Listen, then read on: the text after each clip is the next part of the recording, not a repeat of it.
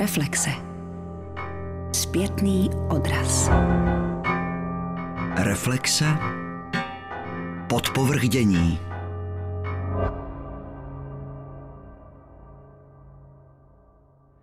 Milé posluchačky a milí posluchači, v našich literárních reflexích, připravovaných v Olomouckém studiu Českého rozhlasu, jsme dosud pokaždé představovali spisovatele a spisovatelky, kteří byli či jsou nějakým způsobem spojeni s naším městem.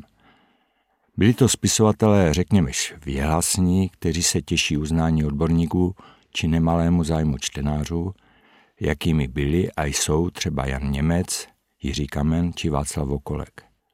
Na druhé straně byli našimi hosty také začínající autoři i autorky, jako například Jiří Charvát či Zuzana Gabrišová, anebo Lucie Faulerová. Dnešní host je z galerie začínajících tvůrců. Má na svém kontě toliko debitovou básnickou sbírku a jmenuje se Adam Hošek. Narozený roku 1995 v severočeském Turnově na pomezí Českého ráje, studuje od svých 20 let v Olomouci na Filozofické fakultě Univerzity Palackého českou filologii a historii. Tu mimo jiné uplatňuje, když třeba provádí turisty po Valčtejnské loďi u Jičína. Český jazyk a literatura Adama Hoška pak provázejí při organizování kulturních akcí a neměli bychom zapomenout na jeho dramatické, respektive divadelní aktivity. Dotazem na ně konec konců zahájíme náš rozhovor. Dobrý den, Adame, vítejte ve studiu. Dobrý den. Co pro vás divadlo znamená? Jaké jsou konkrétně vaše zmíněné dramatické a divadelní aktivity? No, s divadlem jsem začal ještě asi v deseti letech v Sobotce, kde je velká tradice studia Šrámkova domu, pojmenované podle Fráni Šrámka, známého rodáka a ostatně se tam také odehrává festival Šrámkova Sobotka a tam vlastně začaly a pořád ještě pokračují hlavně moje divadelní aktivity, nejdřív jako takové pimprle v dramaťáku klasickém a dodnes vlastně svým způsobem pokračujeme s tou partou pár původně dětí, posléze studentů a teďka postupně se rozlétajících mladých lidí, kteří si prostě docela rádi zablbnou. Ale Potom to přerostlo trošku v něco víc a teďka například právě v rámci festivalu Šrámkova sobotka s Ladou Blažejovou, což je naše původně režisérka, teďka už jsme v podstatě na stejné úrovni a s Janem Trčem, jedním z těch kamarádů a kolegů z toho souboru, připravujeme už několikátý rok takový zahajovací a částečně i zakončovací pořad celého toho festivalu. Pomáhá nám s tím taky spousta dalších lidí. Hlavně bych měl zmínit eh, Jiřího Šlubku Svěráka, který nám vždycky zhudební a s velikou trpělivostí s námi nacvičí ty písničky, které si tam vymyslíme.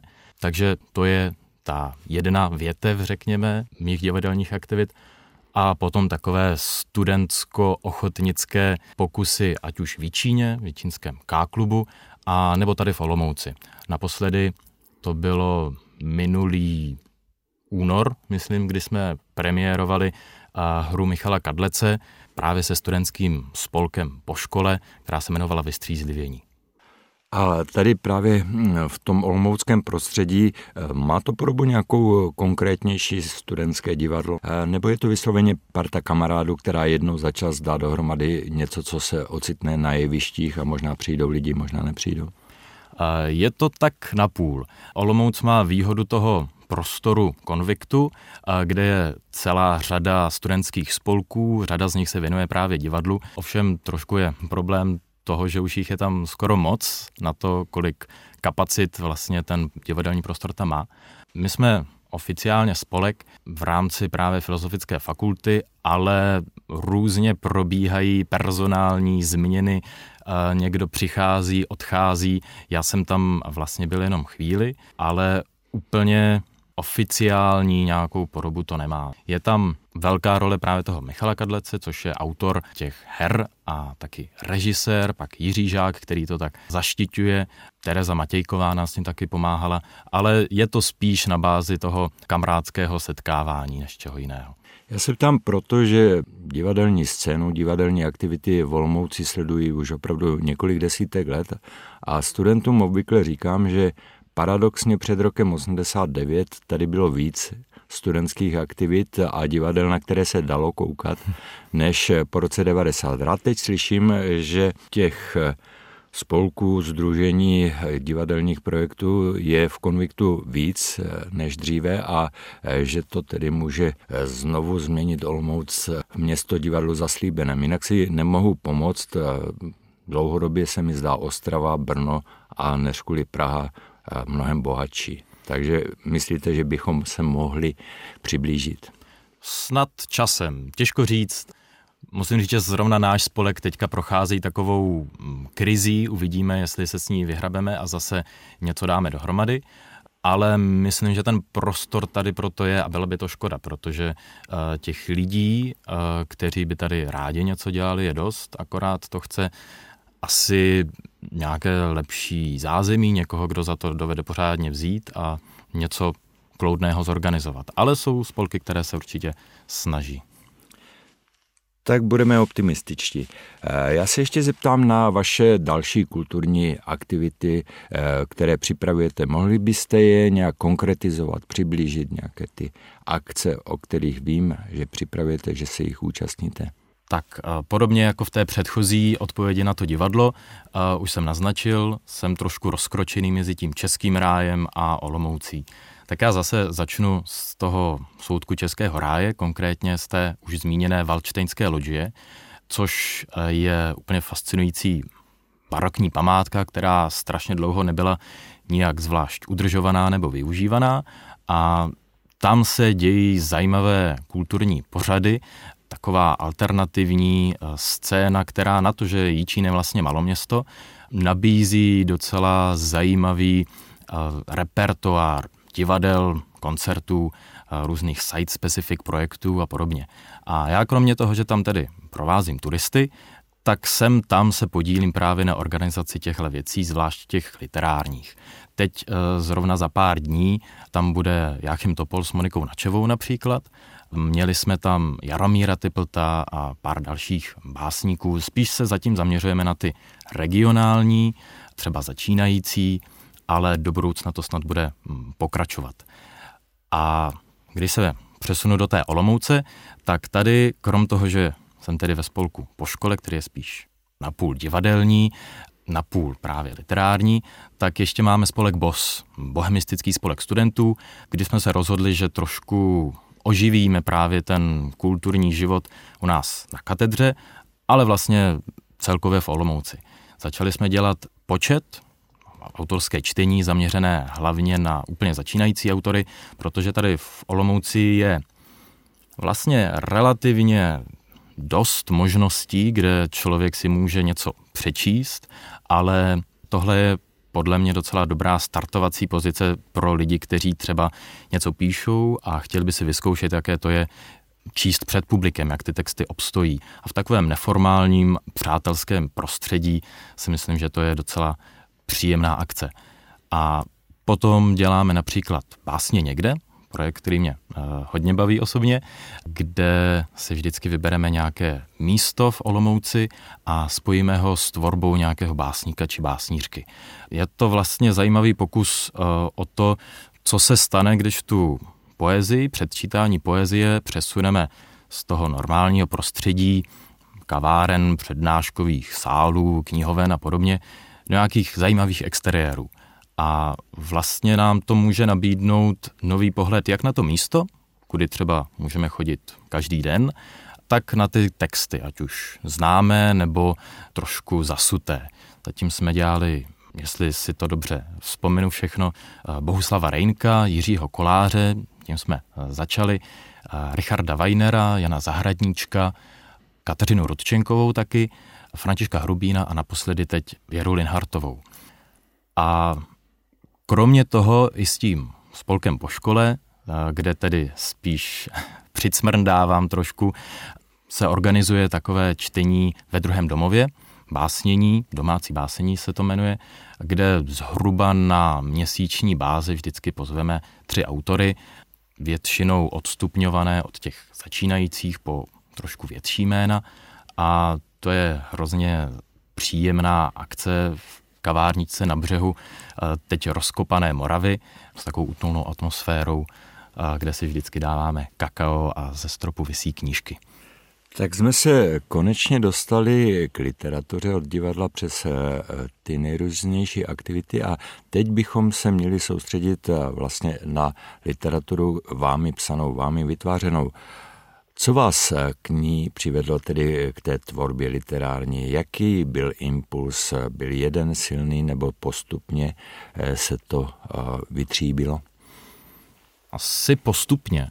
Ze začátku to určitě byla spíš taková pubertální póza a chuť prostě něco provést s těmi slovy, dost samozřejmě ovlivněná čtenářskými zážitky, kdy člověk zažívá nějaké zajímavé stavy z té literatury a má chuť si to zkusit taky.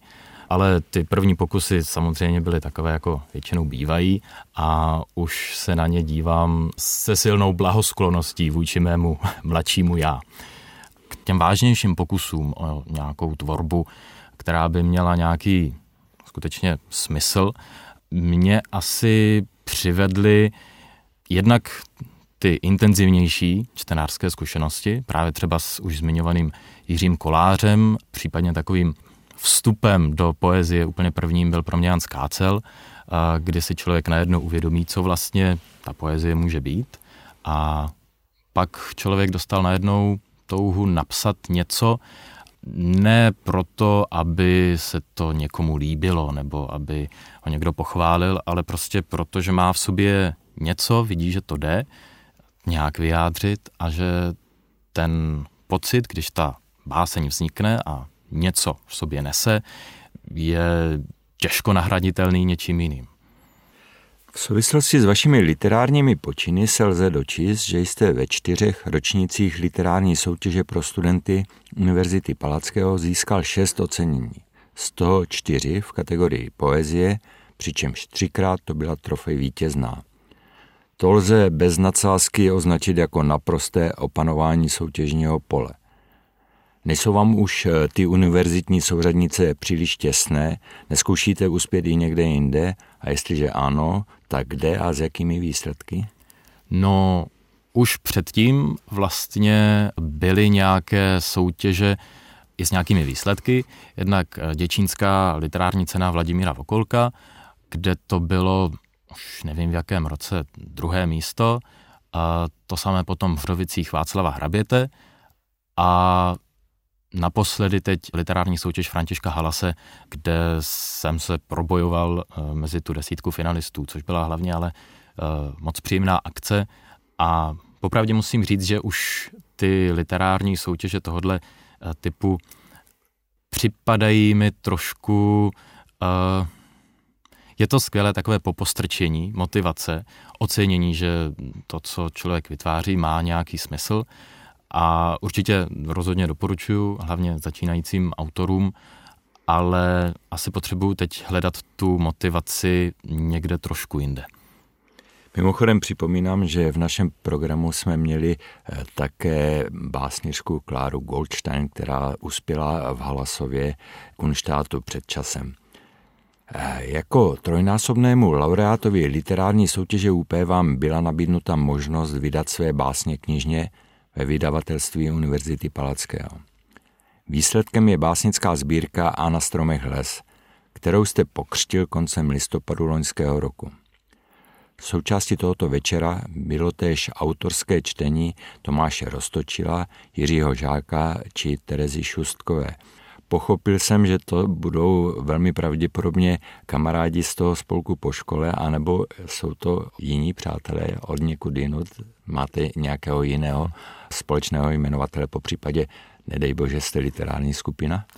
Literární skupina nejsme. Teď jsem si vzpomněl, že kdysi jsme vlastně literární skupinu ještě na čínském gymnáziu měli, ale to byl takový trošku bizarní hříšek uh, mládí, ale skutečně, jak říkáte, Teresa Šustková a Jiří Žák jsou právě členy toho spolku po škole. Krom toho, že jsou básnici, Teresa Šustková vydala tuším, že loni skvělou sbírku skrýše v nakladatelství Host a Tomáš Rostočil je prostě dobrý kamarád. Vaše verše jsou minimalistické. Kromě úvodní rozsáhlejší básně je sbírka A na stromech les složena z 50 několika veršových, respektive několika slovných textů. Je vaším tvůrčím ideálem skácelovské ticho? Jan Skácel už tady během našeho rozhovoru padl, takže je tady tenhle čtenářský postřeh eh, relevantní? Myslím, že ano.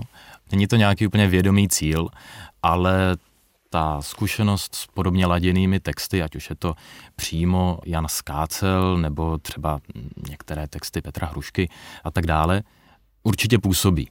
Já musím říct, že celkově nemám při tom psaní úplně v hlavě jasnou představu, určitě ne nějak racionalizovanou.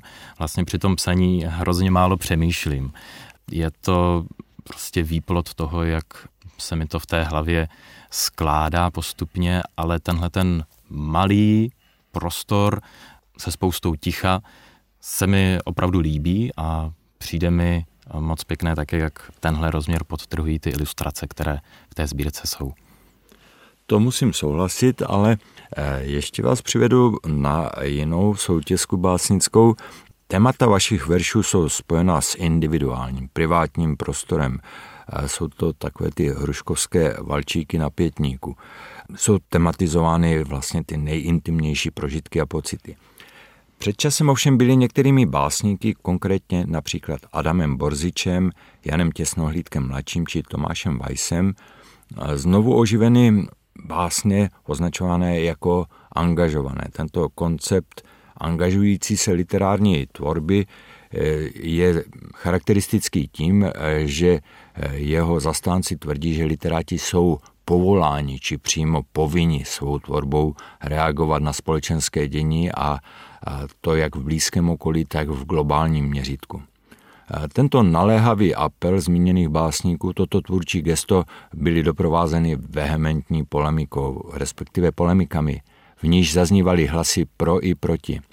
Nemáte někdy nutkání vyjádřit se ve svých verších třeba i k jiným problémům, než jsou mezilidské komunikační bariéry anebo zákruty partnerského soužití, po případě zážitek, prožitek z prostoru přírodního a městského?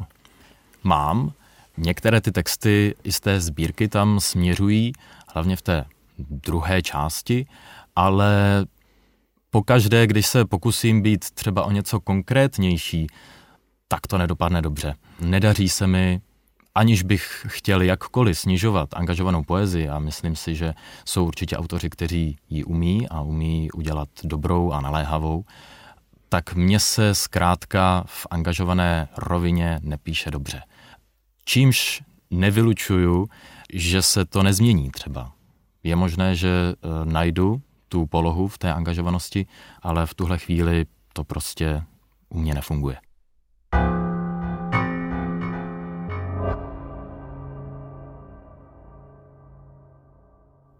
Nic. V pokoji je tma. Jinak nic. Ani ty, ani já, ani ty. Teta. Teta se bojí, když jde v noci sama. Ulice jsou hlasitý a hlasy cizí. A doma tichá červená pohovka, za sklem příborníku výkresy. Teta je sama. Teta je stará. Co naděláš? Kafé. Bohové pili svou kávu v tichosti. Byla černá. Mlčeli a zírali, jenom sem tam srkli. Jenom sem tam se jim zachtělo prohodit pár slov o práci. Co ten tvůj malej, jak hrála Sparta a tak. Ale neudělali to. Mlčeli, zírali, sem tam usrkli, potom zaplatili a odešli každý sám tvořit další vesmíry. Sen, sen, sen. Vlož hlavu v hlínu, chytni do potoka, vrůstej v sochu. Na vršku smrčku spatříš maminku. Očičí. Nikdy jsem tě nechtěl tak. Dlouhý stůl, na něm piva, vedle ona. Nikdy jsem ji nechtěl tak. Vedle ty. Vzadu na šatech zip.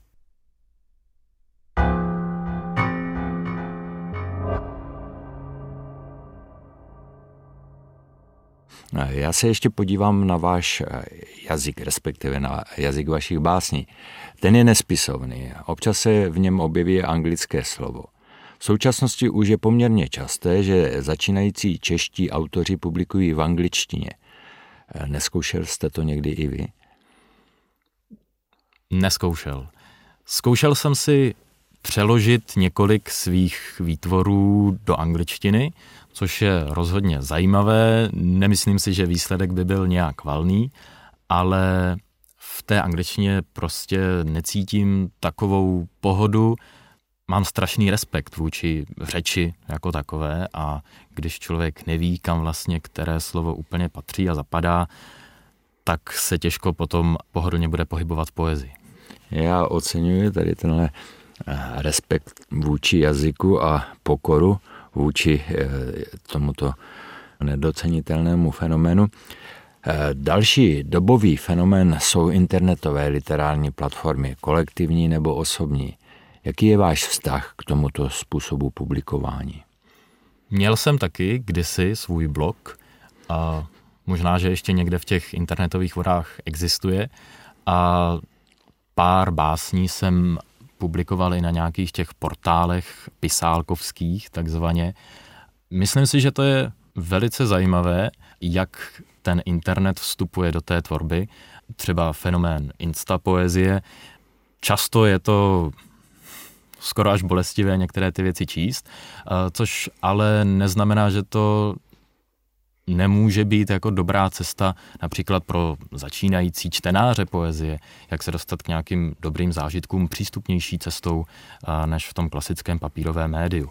A potom jsou samozřejmě básníci, kteří využívají třeba Facebook skoro jako primární publikační platformu. Třeba Jonáš Hájek, jeho básně na Facebooku si čtu s velikou radostí vždycky a i různé třeba literární skupiny eh, facebookové literárních nadšenců, poezie pro každý den a tak dále. Tam se člověk dostane ke spoustě inspirativního materiálu, ke kterému by se jinak asi nedostal.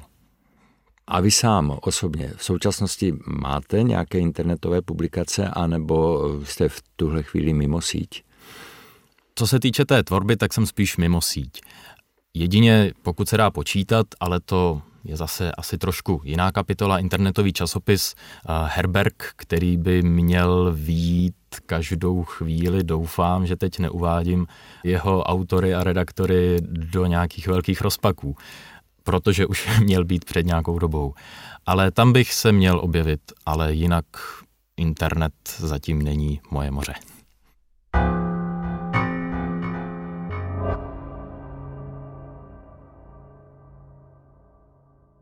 Blbá, řekni, že nejsem blbá.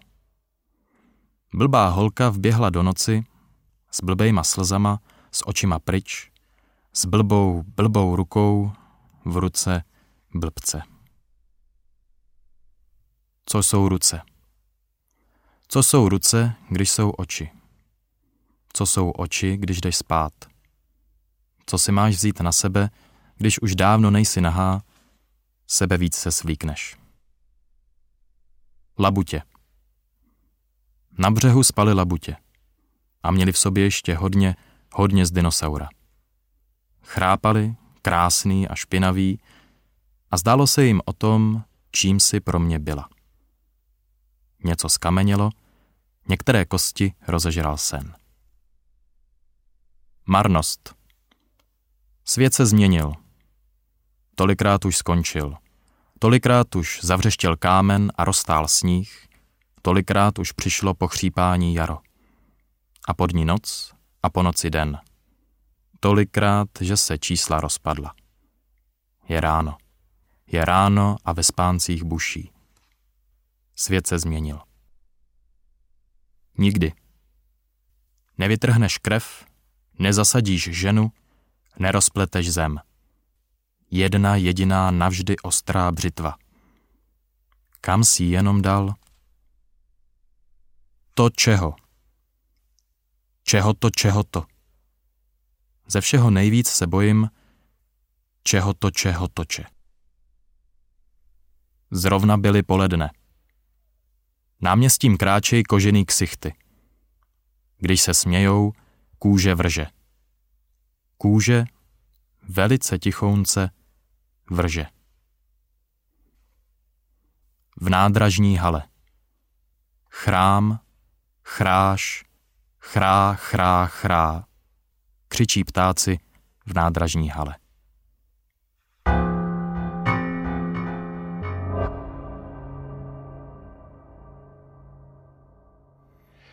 Už jsme zmínili, že nepíšete jenom básně. Dalo by se určit, co u vás rozhoduje, že budete psát poezii, prozu či dramatický text? Máte třeba nějaké látkové okruhy, které máte vyhrazeny pro poezii, jiný pro mm, prózu a jak to vlastně je při tom rozhodování, jakým způsobem budete psát? No, rozhodně je pro mě primární ta poezie. Nebylo to tak vždycky. Ze začátku jsem se pokoušel o povídky především, a, ale zjistil jsem, že se v tom nepohybuju úplně dobrým způsobem. Nedaří se mi správně zachytit to, co chci. Ta poezie je mi přirozenější. Například ta úvodní delší báseň z té sbírky původně vznikala jako náčrt povídky, ale pak mi došlo, že mě to vlastně jako povídka příliš nebaví. Většinou tedy přirozeně sahám, když mám nějaký námět, nějaké téma, spíš po té poezii. Povídky zkouším, ale většinou je nedokončím, protože mě ten námět přijde slabý často na další rozsah, ale uvidíme do budoucna. Mám samozřejmě něco rozepsaného, ale uvidíme.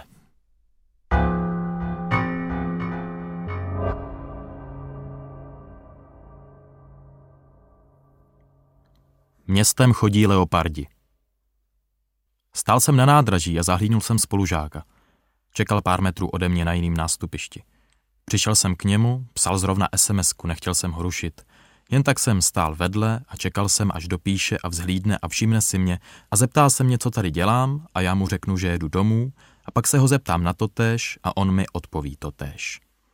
Ale ta sms byla dlouhá a tak jsem zase odešel a stál jsem dál mezi jinýma lidma a dělal, že si čtu jízdní řád. Až prošel kolem muž. S velkýma očima, bosýma nohama a párou kolem úst. Muž. Nevěděl, co je to množné číslo. Myslel to ano, ale myšlenku měl vždy jen jednu. Za to ale tak velikou, že by mohla zakrýt slunce. Že by mohla naplnit ty jeho velké oči. Měl ruce. Dva dvoumetrové provazy žil, jimž držel svět do jeho posledního chvění. Když plakalo dítě, vlasy mu na zátelku vstávaly. Když plakala žena, žíly se mu rozplétaly. Když plakal on, voněl. Voněl, že zvířata přilétala, krtek jako sojka. A stromy kvetly a ženám tekla rozkoš po stehnech. A mužům rostly plece a stávali se básníky. Muž. S velkýma očima a rukama plnýma krve prošel kolem. A já stál a koukal za ním, jak se ztrácí mezi jinýma lidma. Napadlo mě o něm napsat báseň, ale nenapsal jsem ji. Jel jsem pryč. Po dlouhý době konečně zase. Až nás to bolelo. Kůže se lepila. Po stěnách stíny, pokoj voněl, při každém slově kůže se na nás lepila. Dva sáčky čaje do dvou hrnků vody. Snídali jsme a povídali si. Ježek v parku, na skle zbytky deště, na ruce ruka. Jedla si chleba s medem a kedlubnu. A potom zvonek. Erik. Nejlepší kamarád, potkali jsme se včera, spolužák ze základky, vzdálený bratranec nebo známý z brigády. Kdo ví. Stál tam, smál se, objali jsme se. Nepraný tričko, plná krosna, celý obličej se ohýbá kolem levýho koutku a kolem zábradlí u schodiště. Tohle je náš byt, tohle je Erik, tohle jsou naše boty. No víš, potřeboval bych teď u tebe, teda u vás, pár dní bydlet. Nepraný tričko, plná krosna, zelený oči, všechno to sedlo na židli, všechno se to rozplakalo. Seděli jsme v kavárně a mysleli jsme na něj. Potřebuje pomoct. Seděli jsme v tramvaji, chodili parkem, jedli večeři, předstírali, že si čteme jízdní řád, milovali se a mysleli jsme na něj. potřebuje pomoct. On zatím vedle v pokoji psal eposy a rval si vlasy. On zatím ujížděl noční tramvají, hledal hvězdy v oknech, hledal dna sklenic a rval si žíly. Do nekonečna blábolil a ztrácel gramatické kategorie. Řítil se noční tramvají a my za ním. O myšlenku pozadu, o myšlenku na něj. Hledali jsme ho. Chodil v noci městem. Lovil na střechách leoparda a pod pultama žáby a na stromech les. Světla vždycky stichly. Snad jen voda kdesi ve studni, kde jsou stěny kluské, nám hrála tiše. Vedla vždycky stružkou k němu. A on tam v rohu seděl, velký oči bloudící, a rostly mu ruce. Šla nám pára od úst.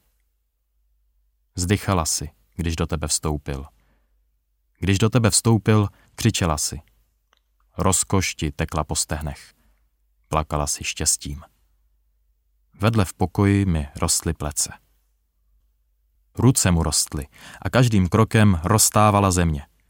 Psal po nocích eposy, hledal leoparda, Erik prošel kolem. A potom jsme se řítili nocí, hledali jeho hvězdy, až nás to bolelo. Kůže se na nás lepila. Dva sáčky čaje do dvou hrnků vody. Stál jsem na nádraží a zahlídnul spolužáka. Čekal pár metrů ode mě na jiném nástupišti. Přišel jsem k němu, psal zrovna SMSku, nechtěl jsem ho rušit. Jen tak jsem stál vedle a čekal jsem, až dopíše a vzhlídne a všimne si mě a zeptá se mě, co tady dělám a já mu řeknu, že jedu domů a pak se ho zeptám na to též a on mi odpoví to též. Ale ta sms byla dlouhá a tak jsem zase odešel a stál jsem dál mezi jinýma lidma a dělal, že si čtu jízdní řád. Jel jsem pryč.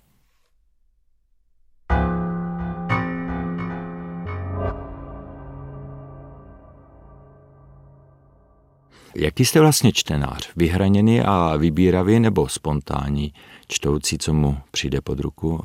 Po případě spoleháte na typy jiných? Dost se spolehám na kánon, rád si doplňuju mezery ve vzdělání, které jsou vždycky značné a čím víc si člověk ty obzory rozšiřuje, tím uh, mám pocit, že má vždycky větší přehled o tom, co všechno mu ještě chybí. Ale nepohrdnu často ani, řekněme, konzumnější literaturou. Nejsem úplně impulzivní čtenář v tomhle. Spíš mám spoustu seznamů knih, které bych si chtěl přečíst a postupně se jim prokousávám a přidávám další knihy na ten seznam daleko rychleji, než si je odškrtávám, že jsem je přečetl.